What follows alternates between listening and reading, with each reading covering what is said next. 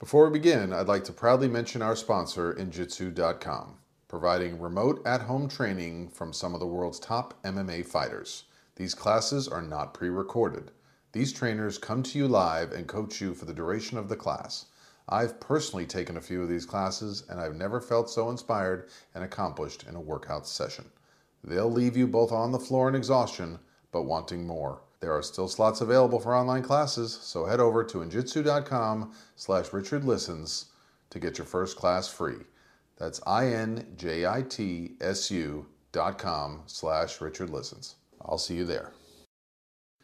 I'm a big fan of MMA sports. It's rough and elegant at the same time. I think my number one fear of stepping into a ring like that would be protecting my teeth. Luckily, the guys over at Impact Dental Designs have created an amazing mouthguard that is state of the art. These mouthguards are currently being used by some of the best MMA fighters, but even better, they can be tailored to any sport. Football, hockey, boxing, soccer, the list is endless.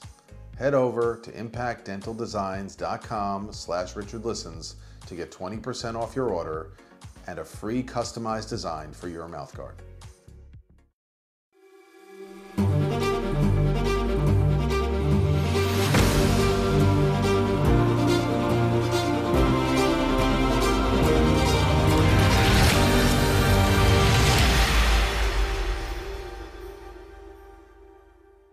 Everyone, and welcome to another edition of the Richard Listens show.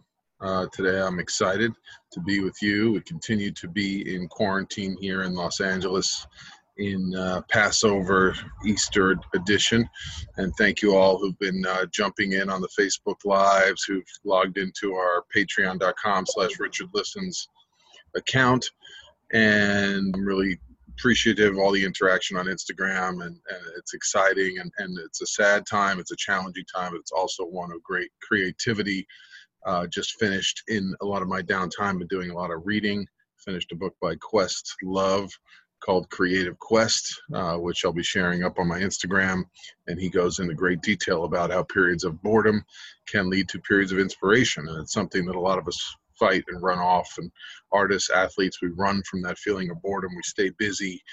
We don't quite want to feel those feelings of it. So, on the one hand, there is something to the habits of successful athletes who can go in the gym, continue going, even when it's not fun, even when it's difficult even when you have to make a gym out of your living room because you're in quarantine. On the other hand, there's something to sitting in the boredom and allowing yourself to review your goals, take a look at what you want to work on internally, externally.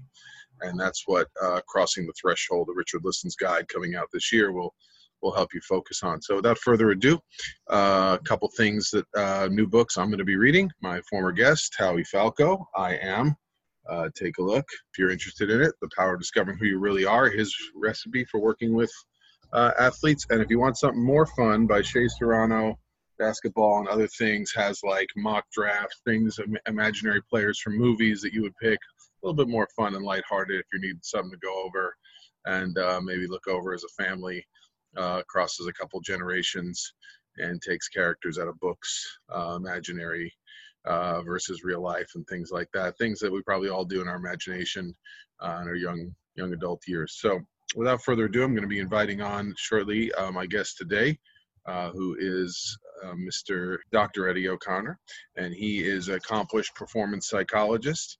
Can be found on Twitter and Instagram at Sports Dr. Eddie and Dr. Eddie O'Connor. Uh, he is in private practice, works with athletes during crisis and during season, but also on performance enhancement. He's always sharing wonderful, exciting articles on LinkedIn. That's why I admire him.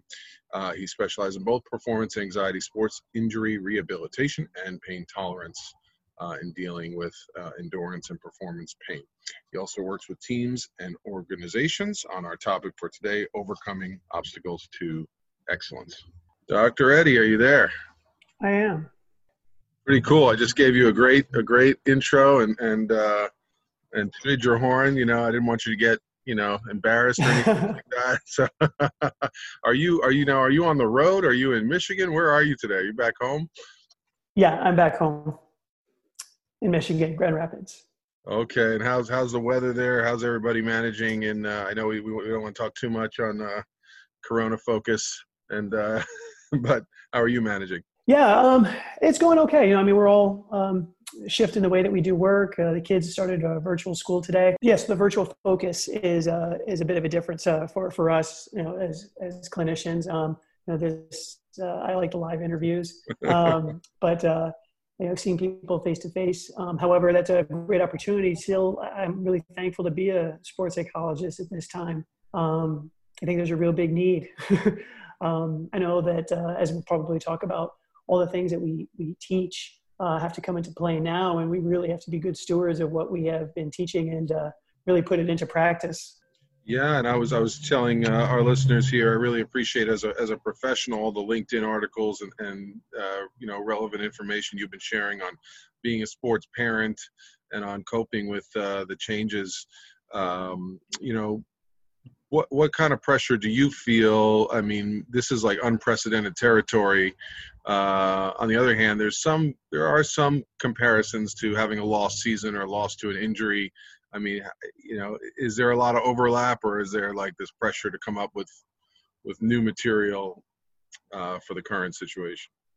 Yeah, no, actually, I think there's tremendous overlap. And in fact, depending on where I will get an athlete back, so if it's somebody I've worked with for a while, now is a fantastic opportunity to be able to kind of say, okay, you know, we've talked about this in basketball or in soccer in, these particular situations, but how does this transfer into the things that you're, you're struggling with now? You know, the, you know, things, the, t- the terms that we use so loosely about adversity, um, you know, it's not to minimize what we face in sport, um, but putting it into a perspective into the way our uh, challenges are today, uh, whether it be to participate in sport or to you know, I mean, wouldn't you just love to lose a game right now? right. You know, I mean, the things that had stressed us out before are still appropriate. I had uh, somebody speak and say, you know, be careful about wishing for the for things to get back to normal because remember that when things are normal, things are still broken. And so I, am I'm, I'm rushing through a lot of ideas in my head. So I, I guess what I would say is the opportunity for the athletes to take what they have learned. Some of them are actually doing really well. Some that I'm, I'm, still talking with that they're able to just translate it. They continue their mindfulness practice, for example. They live in the moment, understand what's happening today. They can let go of the future. Some quick tips where they can really just engage in what they have to do and what the new problems are today um, with some trust that they can cope, some trust that they'll be okay. And I think that ends up being critical. They may not know what to do, but they've got confidence in themselves. And then you get some other athletes or new ones that I haven't worked with yet, and they're coming in, and it's almost flip. It's like, yeah, well, I can help you through this crisis. We can talk about the stress management and the anxiety management and the behavioral activation and things of that nature. And you know what? This is going to help you better to your sport when you get back to it at the same time. So by all means, it's a, it's an absolute overlap because we are still human beings. We're still swimming in thoughts and feelings, and we still have to behave in a valued way. Yeah, yeah, that was that was really well said. And I yeah, I know there's not too long. no, I know you have you have so much you want to share and such a breadth of knowledge, and I really appreciate. Uh, it's a real joy for me to have people who I admire their work in the field uh, sharing this. And it is, it's like uh, being a trendsetter. And and I thought of, I just got all this imagery about the baseball diamond is just around the corner. I can always hear the games going on, and there's a desire to be back in games both because it resembles normalcy, but on the other hand, there's this tremendous opportunity now in slowing down and being really still uh, and able to look at what areas of your game need to be worked on, uh, the mental game as well. And so it's like the minute we rush back to, to being normal or just doing what we've always done, we may miss this opportunity. So yeah. you know i hope athletes are seeing that now and and and now that they know that they've got to hunker down for at least another month uh, developing some performance routines or taking a look at what where can their mental skills game be be enhanced. Yeah and that idea of slowing down um, i know that um, you know, I almost have the opposite reaction, right? You want to do more, you want to fix it. You're, you know, I feel guilty because why aren't I improving everything else in my life? And I'm supposed to have all this extra downtime now. and it's like, oh my gosh, like the competition and the comparison just doesn't end in any situation. It's like, gee, maybe it's something about the human spirit that just you know drives. I'm walking us. around the house with a screwdriver. It's like I'm gonna, I'm gonna finally become a handyman. Exactly. If somebody told me, what's that home project you always wanted to do? I'm like, I, I never wanted to do it. Now I feel pressure like I have to. Um, so really though, what I am finding, and again, it, it's difficult. Like, um, in some ways I am glad to go through this. Um, and when I've had hard times in my life before, I know that it's changed me as a person. You know, you come out of a graduate school as a psychologist and you've learned a lot of stuff with very little life experience. And you know, here you're telling people who are depressed and anxious how to handle it. And I'll never forget a, a trauma that I had gone through in my life. And um, I came back and I apologized to my clients. I was like, if I ever made you feel bad about not being a good enough patient, about not doing the homework or doing it well or being all that compliant, you, know, you skipped some mindfulness or you weren't able to restructure that thought, I'm sorry. Like there are just days that you need to just honor your feelings. And one of the best things I ever read was from uh, the Four Agreements to do your best, which means if your best is 5% of what you have, then you just give that full 5%. Like you're really sick with the flu and you just go get, you know, chicken soup and that's all you can do for the day. That's an accomplishment.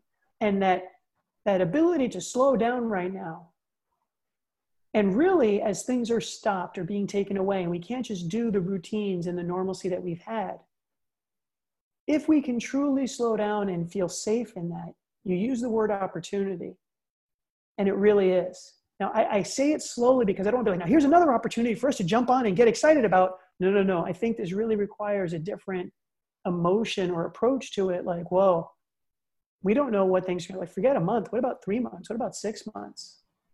Like, the future is really uncertain. What is it that I truly want? What truly makes me happy? What what have I just been doing because I should or have been in or had to? And much like you had said you know where do i want to grow? You know can i use this as a time to kind of say i you know we all get to recreate i think right now. You know to varying degrees sometimes some of us are forced to recreate our lives with all the job losses and, and things of that nature. But others you know it's an opportunity to really step back and you have to take your time with it and see what comes up. I don't know that it's a thinking exercise as much as a a mindful, be in touch with what you're feeling and see what, what sings to your heart. And I think if we could do that, we might have some good changes overall. Not without pain, but on the other side of that pain, something really worthwhile.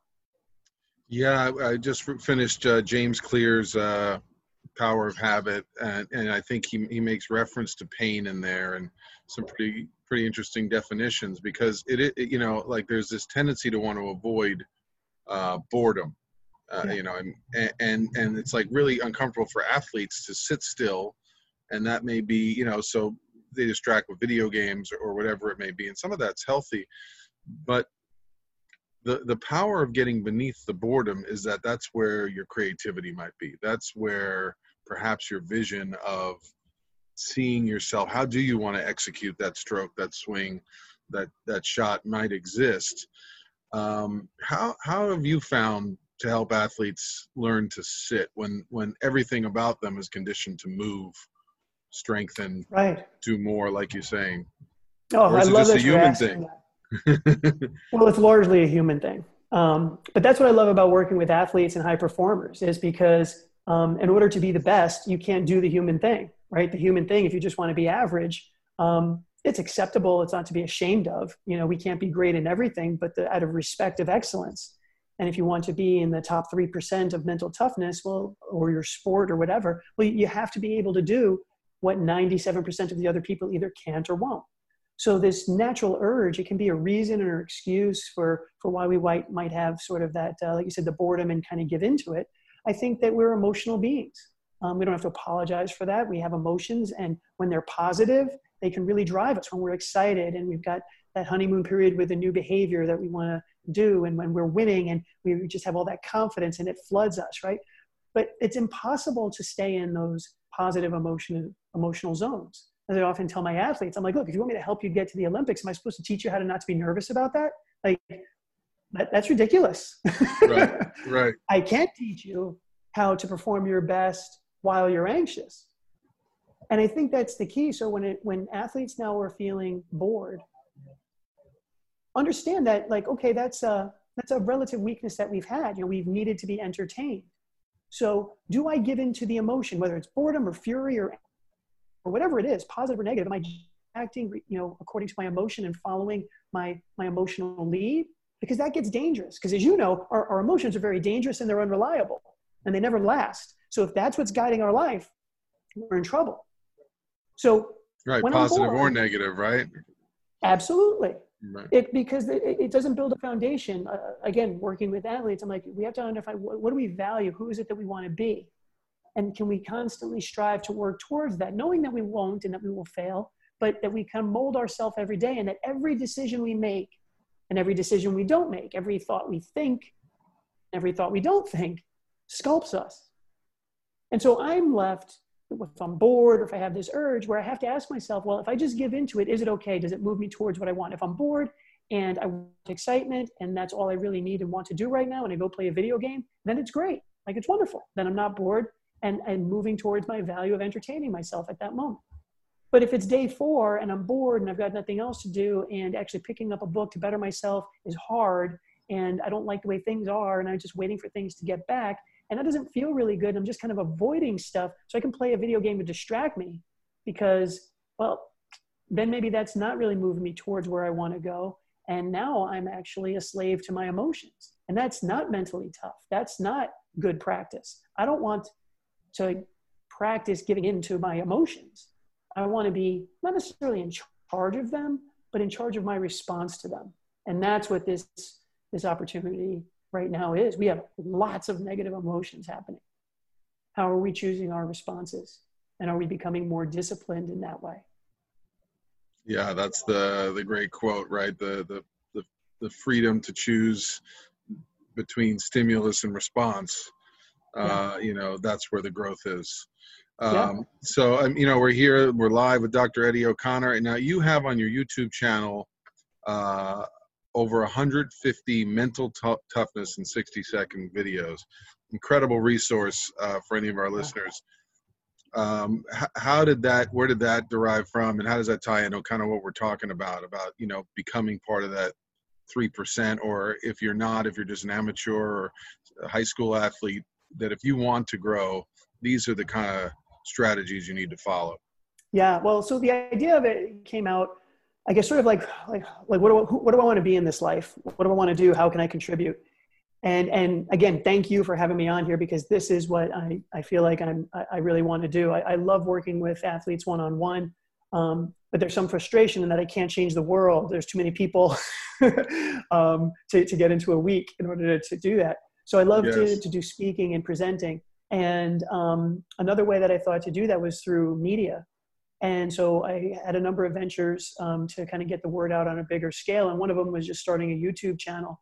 And uh, I, f- I figured 60 seconds was enough to keep just about anybody's attention. yes. um, and uh, it was nice to, to just kind of say, well, one point, you know, um, we've got, I've got longer things. I've got a course and other stuff that people really want to get into it. But I thought, you know, mental toughness is 60 seconds. What's, what's one thing that you can learn that could be helpful?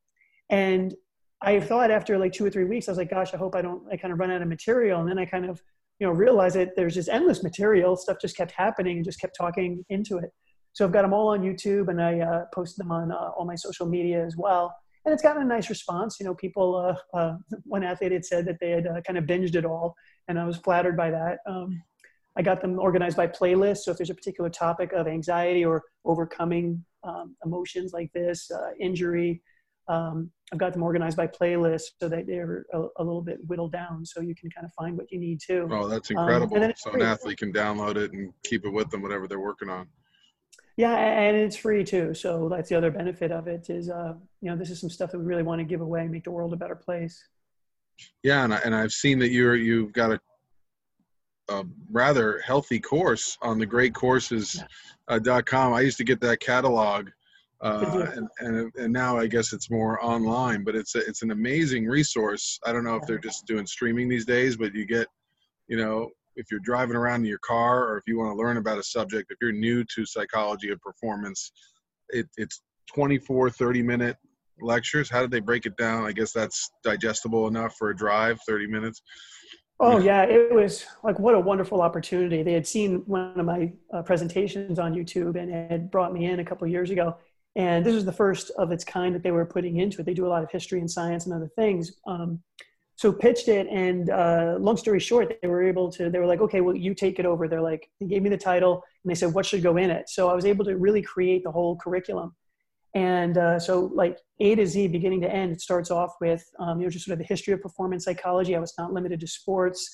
Um, you know how to find like a certified mental performance consultant to kind of know you know who's uh, uh, you know who's trained, who isn't, what what's the difference between a mental performance consultant and a psychologist, like a lot of basics.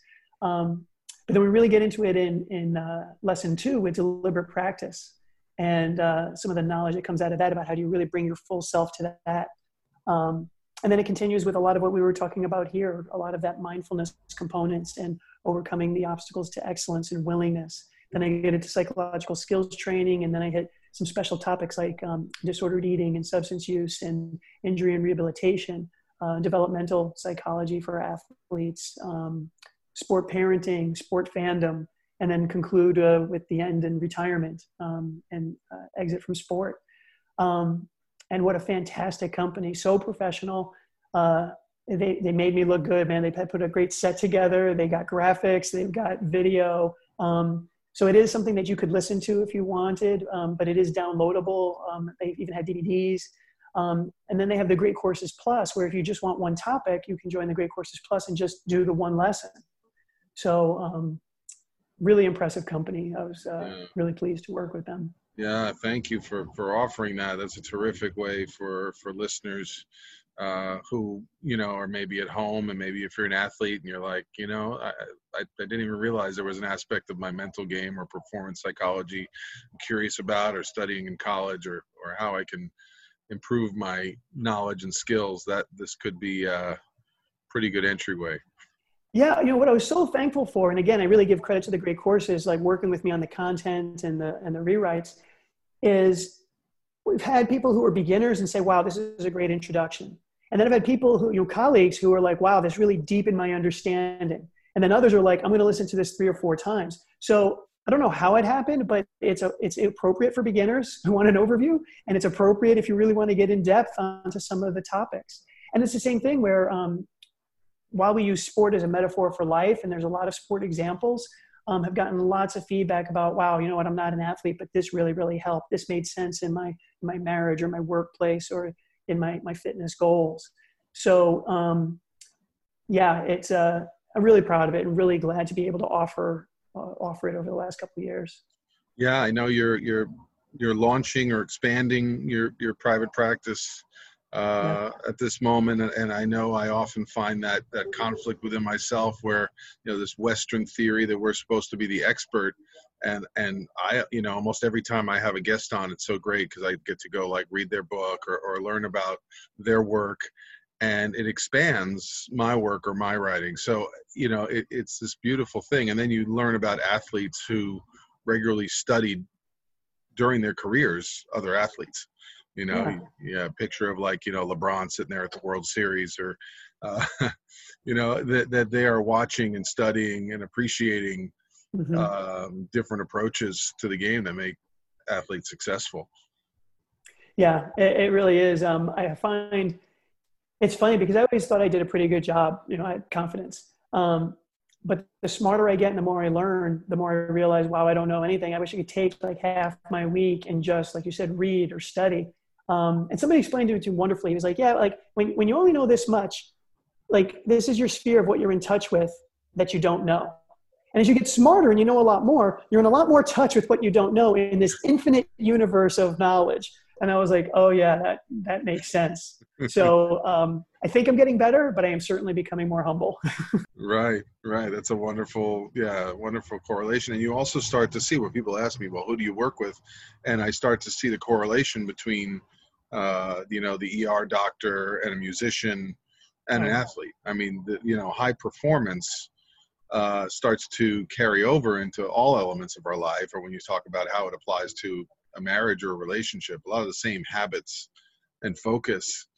And like you, you were mentioning earlier, reflecting on it, you know, am I, am I being kind of comfortable right now, or am I applying the same level of thought I did early on when I had intention to you know make this person happy and put extra energy in and, and build this relationship and in what areas you know can i be giving more doing more uh, you know when you take that same approach, uh, you know, you continue to grow something and get results. If you get complacent, uh, mm-hmm. you know, gravity can take over.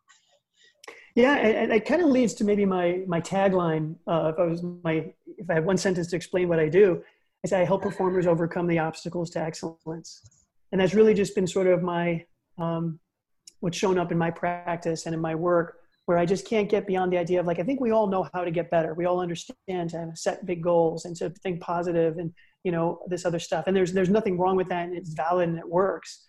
But I just seem to have a heart for gosh something always gets in the way. Like I've had big dreams. I've, had, I've had big ideas and a lot of them honestly haven't come true. And I always question that about myself or like, gosh, what makes it so hard to stick to a workout or a, a diet plan or stay consistent during a season? Why do I have ups and downs? You know, it's like you know, if I was a robot, you know, and I was just programmed to do what I've been trained to do, but there's either something in my head or my heart that always gets in the way. So I really have this soft spot of really identifying that we are constantly pulled from excellence because of that biology we were talking about earlier. Like the obstacle to excellence is really our human nature, that idea that, you know, it's hard.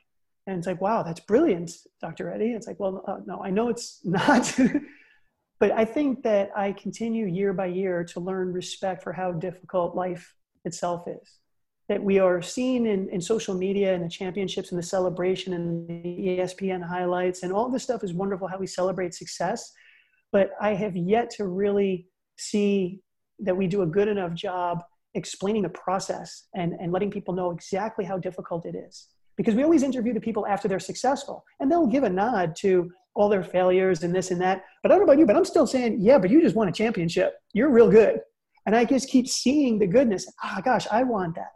But I mean, I would love to watch like the 20,000 hours of their life and what it really looked like when they were crying in their room, when they messed up that workout, when they got rejected here, when they got cut from that team, when they tore their ACL, and those private moments of exactly how difficult it was. Because a nod to it, I don't think gives it justice. And in this in the time that we're right here that we're having right now in this crisis whether it be in your marriage in your business you've just got laid off you uh, your kids are acting up your sport is gone you're you're falling at whatever it is how do you embrace that pain and honestly be willing to feel it stop trying to fix it or run away from it and really zero in on what it is that you want so that you can experience that pain fully in service of continuing to move towards where you want to go. And that is a process that is very painful, not exciting. And I, I believe at the crux of the work that, that I do is to help people really open up their willingness to dig in and do what needs to be done, no matter what they think or feel. It seems like everyone these days is trying new workout systems. Some people go to the gym, others may run but I've recently discovered a great in-home method that is absolutely amazing. I'm taking Injitsu classes online where I'm being trained and pushed in real time by top MMA fighters straight from the octagon. Injitsu.com provides real-time classes so you can get a top-notch workout from the comfort of your own home. These classes are absolutely going to sell out. So head over to injitsu.com slash Richard Listens to get your first class for free. That's I-N-J-I-T-S-U dot com slash Richard Listens. Protecting your child's teeth is important in any sport. That's why Impact Dental Designs has put so much thought into their state-of-the-art mouth guards, protecting athletes in youth sports, all the way up to advanced MMA fighters and champions. And the best part is you can customize your own design for your own creative and fun mouthguard. So head over to impactdentaldesigns.com slash Richard Listens and if you purchase now, you get a free customized design and 20% off your order.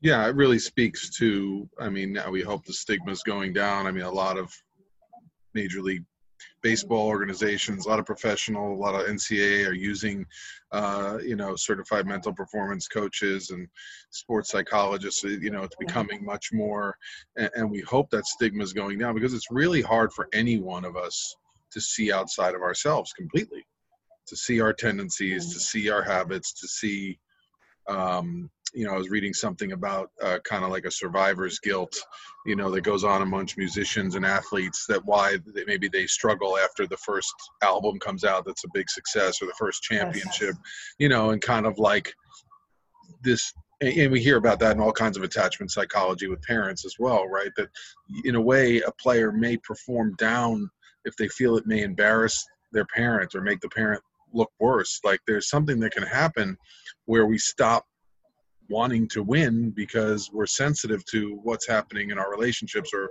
if the people around us come from less money and now all of a sudden we're making money so you know it's it's amazing that if we really don't have help to work through that uh, we may sabotage ourselves from our own success yeah, so there's two points that I could go off on. Let me switch one. Like, so the one I get about the stigma going down. I think in my 20 years of practice, I thank goodness have really, really seen that. Um, you know, people aren't as shy about it or talking about it. I think that's sort of the next step of evolution of this getting to where it needs to be, like at the level of strengthening conditioning or nutrition and things of that nature. You know, is the idea that it takes time and effort um, you know, sports psychology and developing mental and emotional skills is a lot more than um, you know, a cool phrase or tricking your mind. You know, there aren't really quick hacks. It's a it's a matter of oh no, like if you want like a, a bodybuilder's body, you've got to train it and build it over years. And our mental skills are very much like our physical skills. It's not a it's not a quick read. No matter how many books we do, they have to actually be practiced. And I think that's the next evolution of um, as you say, breaking down the stigma of mental training, what, what's required is the idea that people start to make it a priority um, and actually put in the time. And it's our job too, to then to work with those organizations and coaches and have this information out there that you don't have to come into our office and, and we're going to hold on to it and protect it like it's just our little thing. Like the best thing is for us to get it out there to everybody so that you're learning it and it's common knowledge that every coach is teaching with a mental toughness mindset and giving a nod to um, you know, regulating their emotions and their thoughts and their focus and their recovery. You know, if we can really do that as sports psychology professionals, um, that's the big win. I know that the more coaches I can, because they have, you know, the greatest access. So um, that I think is our next jump. Yeah. So that's a good question that I have for you, actually, Dr. Eddie. Are you frozen on me? No, you're good. No, uh, good.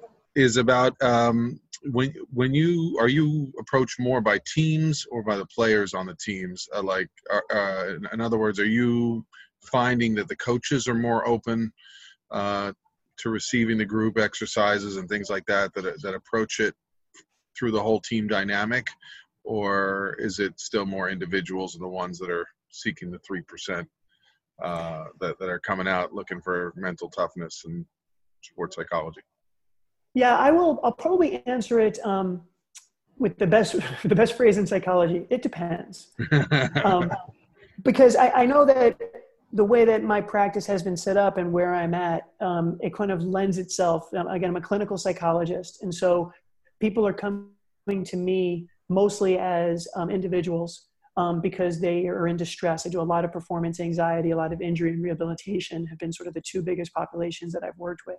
So they, they're aware that they have an immediate need, and, and coaches and athletic directors and people around kind of know that that's what I do, and they kind of want that clinical sports psychology aspect.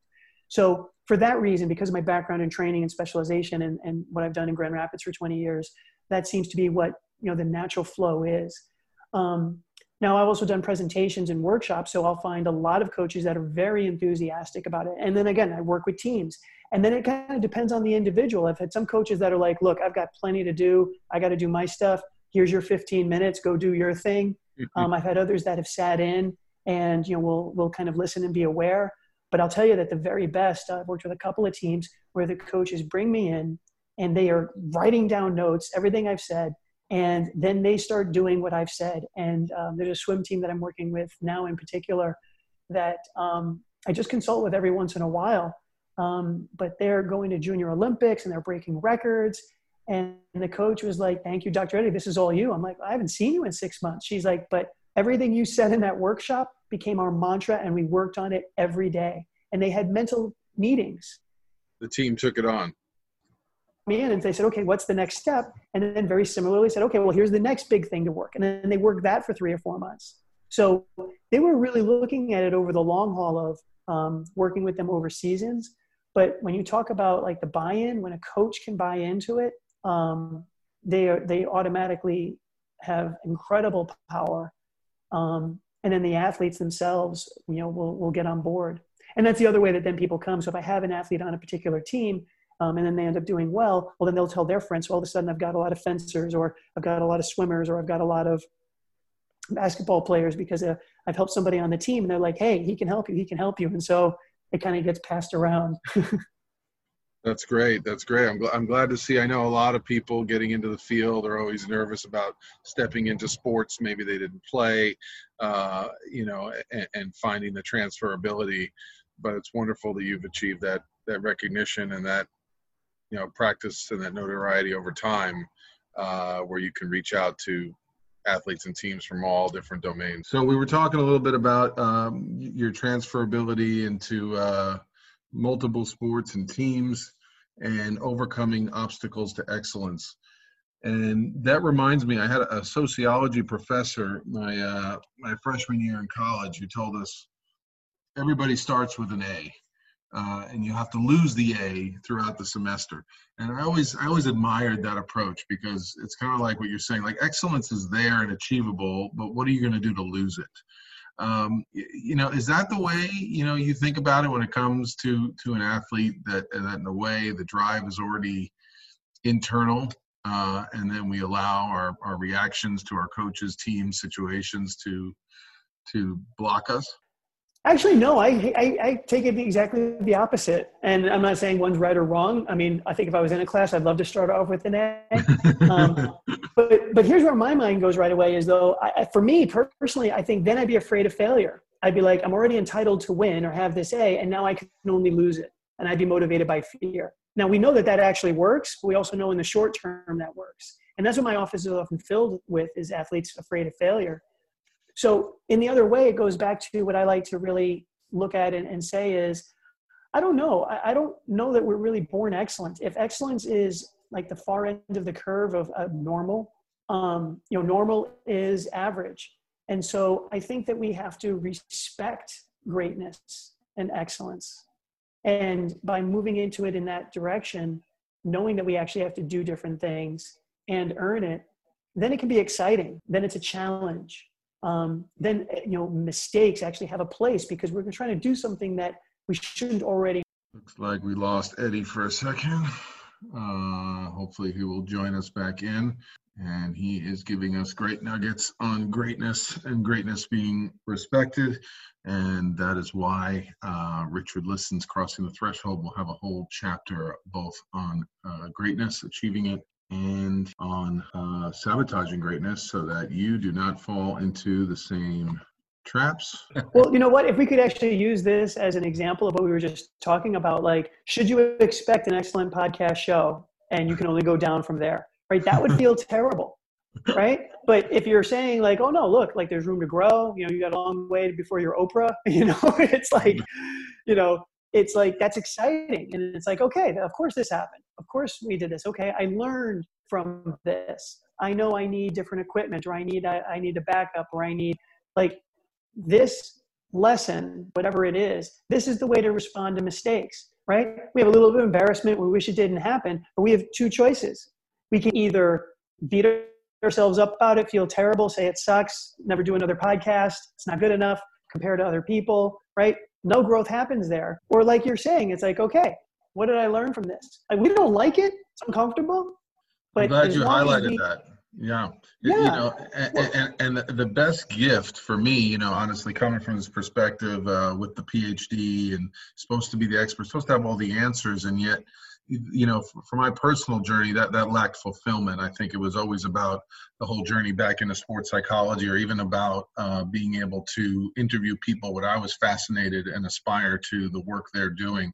So this podcast has been a real gift for me uh, and it was a gift from a friend of mine who um, uh, my co-host uh, peter sobey got me started four years ago. And because it was a friend and i wasn't being paid the feedback was immediate so I'd, you know, only talk for five minutes because we had co-hosts and things like that. And, and he'd say, where were you?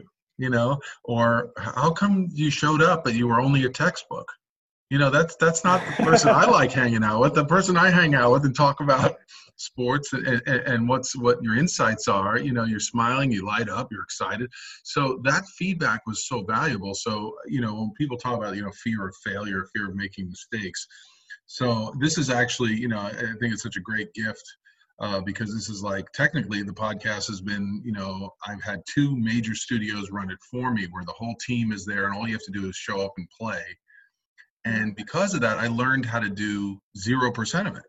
And so uh, I, and and in a way it was incredibly frustrating but and, and it felt like a failure because it's like well i don't know how to get it up on itunes or i don't know you know the mic or the lighting or anything so you know all those insecurities that come up about the, the skills you don't have or the things that you're not that you're weak at uh, are these tremendous opportunities for learning and growth. And, and, like you were mentioning if you take this approach of uh, you know it's a long game and i'm going to you know i'm just so amazed you know every guest i have every show we complete uh, the fact that you know and, and you know i'm i'm dubious of being excited about the quarantine, but it has been because a lot of people are home and open to sharing. This tremendous, I, have had more shows in the last uh, two months and guests for the next month of people willing to share and, and uh, tell us about their expertise that it's really, really amazing. And I hope a sign of a collaboration uh, of influence that is to come. Yeah, and let me ask you a couple sentences back. You're talking about your experience of going through this with the, the new podcast. And you know, do you, is it just me, but do you also have a tendency to kind of want to either feel good or bad about it? It's like, it's either bad or it's an opportunity. And I know I struggle with the idea of, gosh, how do I actually let it be both? How do I hold on to the disappointment, the frustration, and the idea that I'm not as good as I would like to be, and be excited about the opportunity to learn? Because I think that's that's where I think people get lost. That they feel like it has to be one or the other, and they have to fix the bad one or only feel the good one.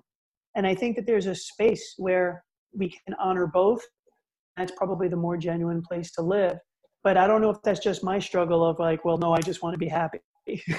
yeah, I know. I think you know we want to feel good. You share that? I, want, I want. Yeah, I mean, I think you want to feel good. You want to feel successful. I certainly want when I tell my client, like early on, it was like, do I even tell my clients I have a podcast? You know, some of it's that whole like, you know, boundary and psychology rules and things like that. But some of it's like, is it good enough? You know, this constant, are my guests good enough? And then I started to realize, you know, you know, that that my wealth is in some of the people I know and they're amazing to me.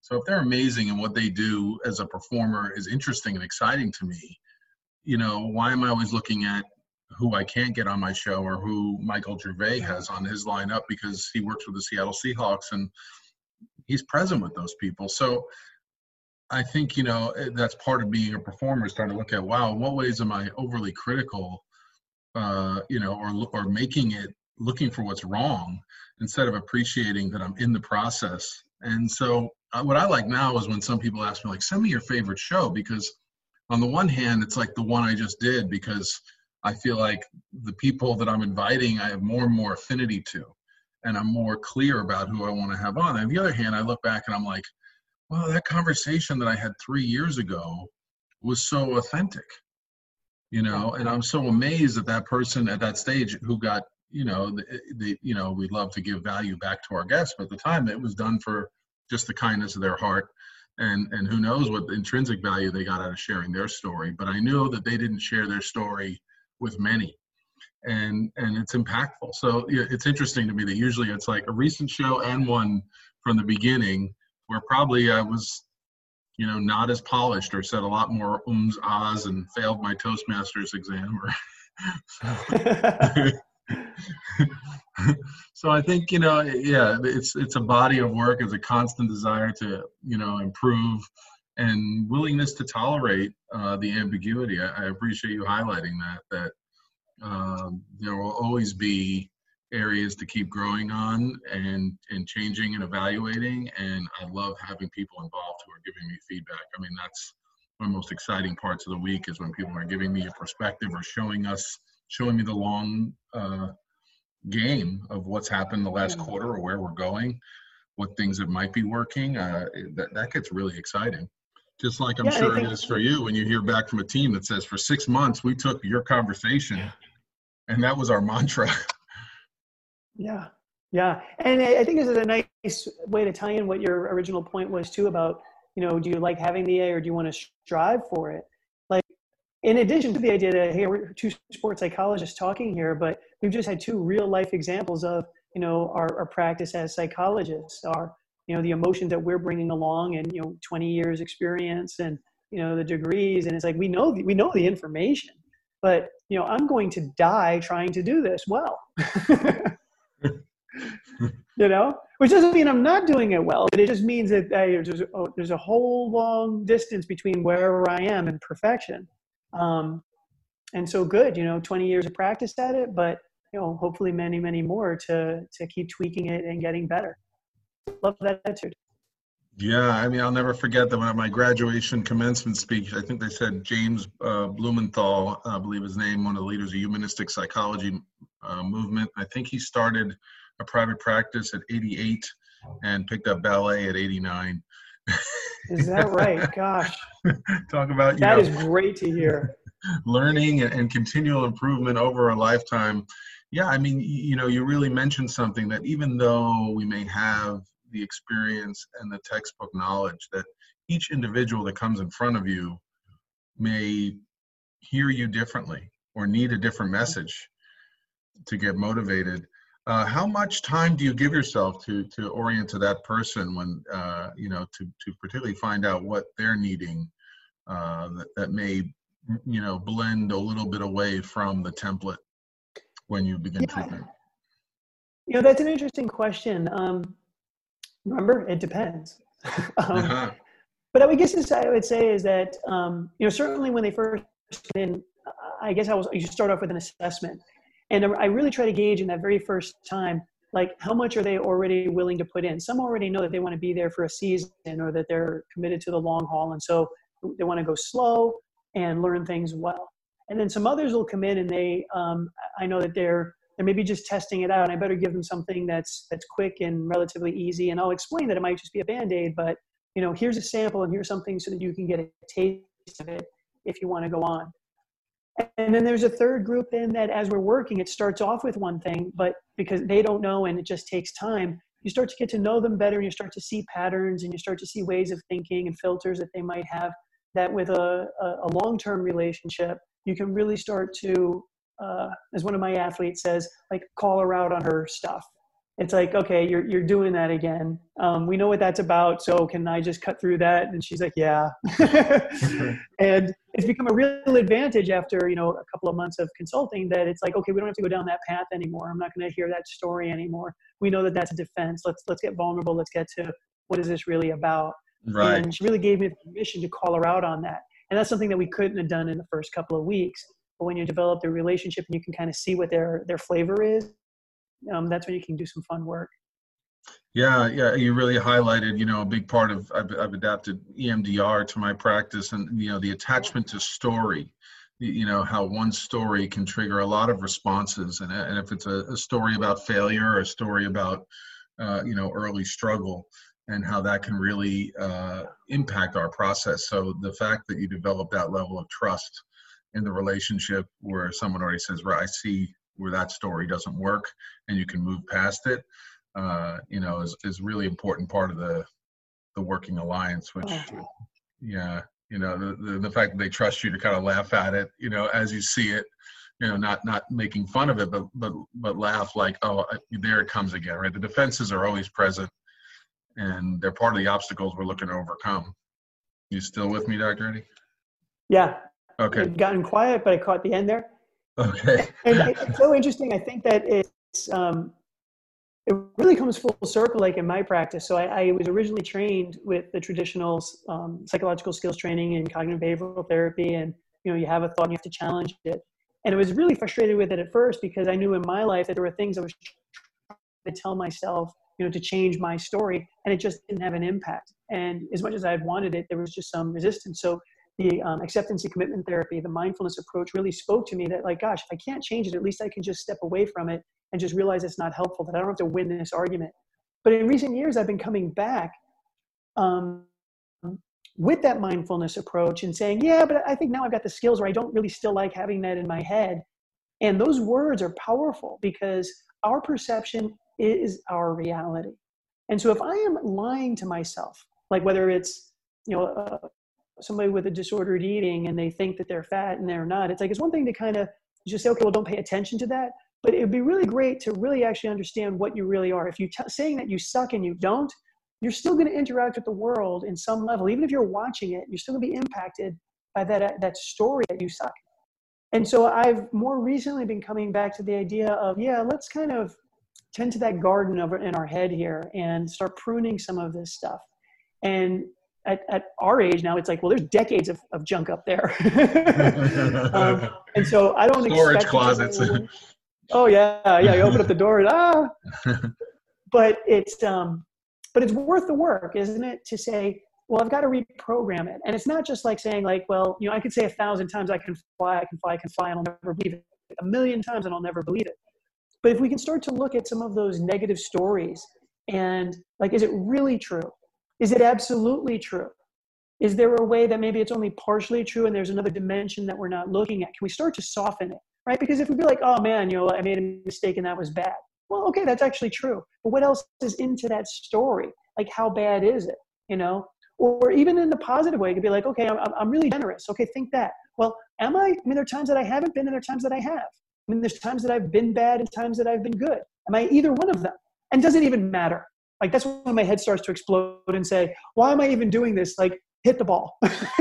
that's right, right. The ability to notice it come up and let it go. So, I, I mean, I really appreciate you've highlighted – you know the, the, applications of mindfulness and for all listeners please check out uh, dr eddie's linkedin articles shares a lot about mindfulness therapies um, you know I, I, appreciate you so much your time i feel like we could go on for another uh, i don't know about 24 30 minute lectures but but at least another hour and a half so maybe we'll do this again uh, down the road depending on uh, so and and if you're interested before you uh, sign off and share with us uh, even though I gave a little bit plug before you came on, how people can get a hold of you. Uh, we're going to be setting up yeah. a panel of experts for working with athletes in transition, whether it be retirement or lost season or injury. So you'll certainly get an invitation if you're available. Yeah. Participate. Thank you. I will be. I will make myself so. So please tell us, uh, for all our listeners, best ways to get a hold of you, uh, access your services, and contact you. Uh, we thank you so much for your generosity of time and, and spirit, and um, we're thankful that you're out there in Grand Rapids, Michigan. Yeah, well, um, so the easiest way is dreddieoconnor.com. Um, so that's a great landing page. It's got um, a link then to my YouTube channel. Um, and through there, you can send me an email. And uh, I offer services of uh, uh, speaking, which I was going to say, when we can get on planes and do that, I would love to do that and come to you. Um, I also do the telehealth. So if you're interested in uh, individual consulting, um, uh, and if, even if it's at the clinical level, again, I'm licensed, and so um, as an out-of-network provider, um, maybe you can even help uh, with some more of those serious issues too. And if you're looking for the resources, uh, thegreatcourses.com slash Dr. Eddie O'Connor um, is for the psychology of performance, how to be your best in life. Um, I think they're running a sale, um, and they've been really pretty generous about that during this uh, for people for home learning. So now is a great time to, to get it. Um, it's downloadable or uh, audio or visual. Um, and then uh, I'm using this time to write a book. So maybe the next time we're on, I, I can tell you more about that and get some more things on uh, on paper and get that out to people. Using your quarantine time to your advantage. I love it. I love it. There's a lot up here. I need to download it. it's a gift writing. It is, you know, just forcing myself to just start typing and stop thinking is is uh, my challenge. Well, yeah, thank you yeah. again, Dr. Eddie. Uh, we're very, very grateful for all the work you're doing uh, for athletes and the, the, content you're sharing for professionals. I will keep my commitment to you. And just to get the performance, the history of performance psychology, I will uh, purchase a great course myself. and uh, thank you so much for your time, your energy, and we will um, hopefully have this uh, show up for you to uh, share and post within a couple days. Oh, yeah. So. Thank Sweet. you very Looking much. forward to it. Thanks, All right. Rich. And if any of our listeners have questions, uh, interest in, in Dr. Eddie, please share them on the Instagram link to our show, and we will make sure we get it to him and uh, get his feedback if there's something you want to hear more of or learn more about. Um, we hope the interaction will continue, and we hope to add value to you uh, through the transition you may be in at this time. Uh, again, please uh, check us out, patreon.com slash Richard Listens. And we want to thank our guest, Eddie O'Connor, uh, for sharing his expertise in sports, and performance psychology, including his philosophies on overcoming obstacles to excellence. And we're grateful for his conversation, raw truth, and insightfulness. Uh, we appreciate you tuning in. Look for at least one show per week. Please check us out, our new show link up on iTunes and Spotify. And please reach out to us with any ideas for shows, guests, topics you'd like to hear more from. Thanks again. This is Richard Listens, and I'm out. I'm a big fan of MMA sports. It's rough and elegant at the same time. I think my number one fear of stepping into a ring like that would be protecting my teeth. Luckily, the guys over at Impact Dental Designs have created an amazing mouthguard that is state of the art. These mouthguards are currently being used by some of the best MMA fighters, but even better, they can be tailored to any sport football, hockey, boxing, soccer. The list is endless. Head over to impactdentaldesigns.com slash richardlistens to get 20% off your order and a free customized design for your mouthguard. Lastly, I'd like to proudly mention our sponsor, Injitsu.com, providing remote at home training from some of the world's top MMA fighters. These classes are not pre recorded. These trainers come to you live and coach you for the duration of the session. I've personally taken a few of these classes and I've never felt so inspired and accomplished in a workout session. They'll leave you both on the floor in exhaustion and with a drenched shirt. There are still slots available for online classes, so head over to injitsu.com slash Richard Listens to get your first class free. That's I-N-J-I-T-S-U dot com slash Richard Listens. Take care, everyone.